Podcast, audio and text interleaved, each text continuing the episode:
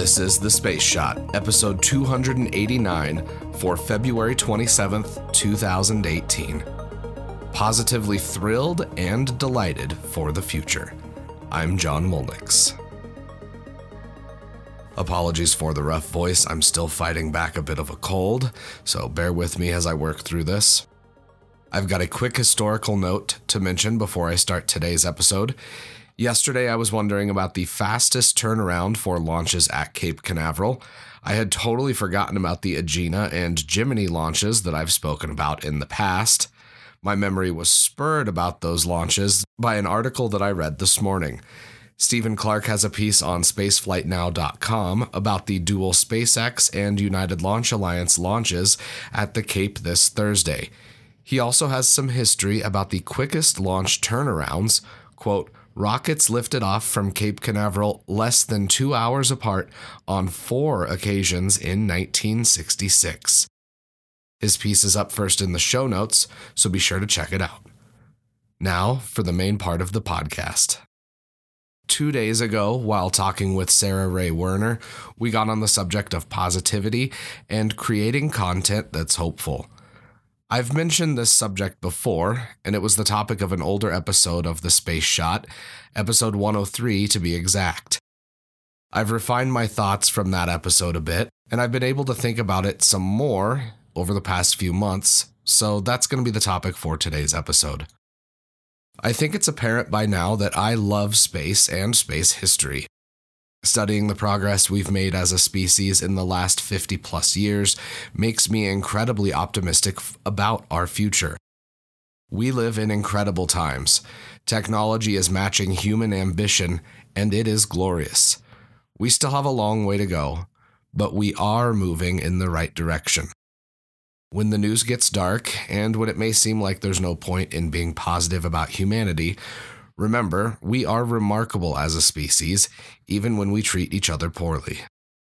A hundred years ago, cars, airplanes, and many electronic things we take for granted weren't in use. Up until the middle of the 20th century, humans hadn't even managed to send satellites into space. Average lifespans were shorter, illiteracy was widespread, and many creature comforts we take for granted and tons that weren't even dreamed of, were things that only the very wealthy could benefit from. Diseases that killed and disabled indiscriminately, like polio, were widespread and struck at all economic strata. So, how did we get from being a species that didn't have the ability to cure diseases like polio to entering the space age in such a short time? Human ingenuity and innovation. In the past 100 years, our species has progressed in a positive direction. Yes, there's still suffering, and we have a lot of work to do, but the strides that have been made are truly remarkable when compared with human history leading up to the past century. We're just getting ready to enter the golden age of solar system exploration. Robotic and human spaceflight are about to undergo a transformation that's unlike anything we've ever seen or could have imagined. NASA and commercial space companies are pushing forward with designs that will expand human presence into the solar system in a way that hasn't been possible until now.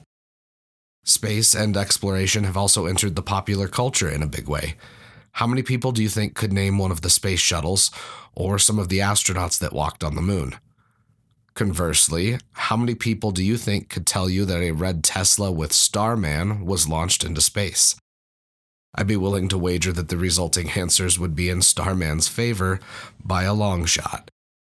The launch of the Falcon Heavy has put space in the forefront of the minds of average people around the world. Space is no longer the topic for a small segment of the population. As members of the spaceflight community, we need to capitalize on this moment. We need to continue to tell the stories of our history in space while also sharing the visions of the wonders that await us as we push back to the moon and beyond. We're also entering a time when we will begin to grow the launch industry. For too long, the launch market has been a zero sum game. Certain companies winning at the expense of others would have left us permanently marooned in low Earth orbit. The blossoming of commercial companies will help make access to space less expensive, and it will shift the conversations that we have about the economics of space. This will open up new ventures that we have only been able to dream of until now. I've noticed that people on Facebook and Twitter tend to peddle doom and gloom when it comes to rockets or a program they aren't fond of. Negativity is cheap and easy to sell. If I wanted to make my podcast easy to research and produce, I could just put up negative doom and gloom content each day. Frankly, I think that's boring. Instead, I try to look through history to highlight the incredible things we have accomplished during the start of one of the most amazing periods in human history. Part of why I'm documenting me learning about space history and sharing it with you is that I want a foundation for other long term projects I'm working on. Right now, I want to share space history and fun stuff like pop culture with you. And in the future, I want to have longer, more in depth conversations about space history, storytelling, exploration, and where we will be as a species when we reach the 100th anniversary of the launch of Sputnik. I don't want you to think that I'm ever going to sugarcoat things. I won't do that, and if you ever think I do, call me out on it so we can chat. I'm going to always work on making sure the content I produce is positive, informative, and fun. I do have a pretty dry sense of humor, after all. The long arc of history is a positive one. Let's deploy optimism and relish in the fact that we are living in the age when humanity first began to venture away from our home planet. Don't let the temporary political or economic situations that you may be unhappy with in your country get you down we will be better off in the future compared to where we are now. Let's make that journey together. I'm John Mulnix, and I'll catch you on the flip side.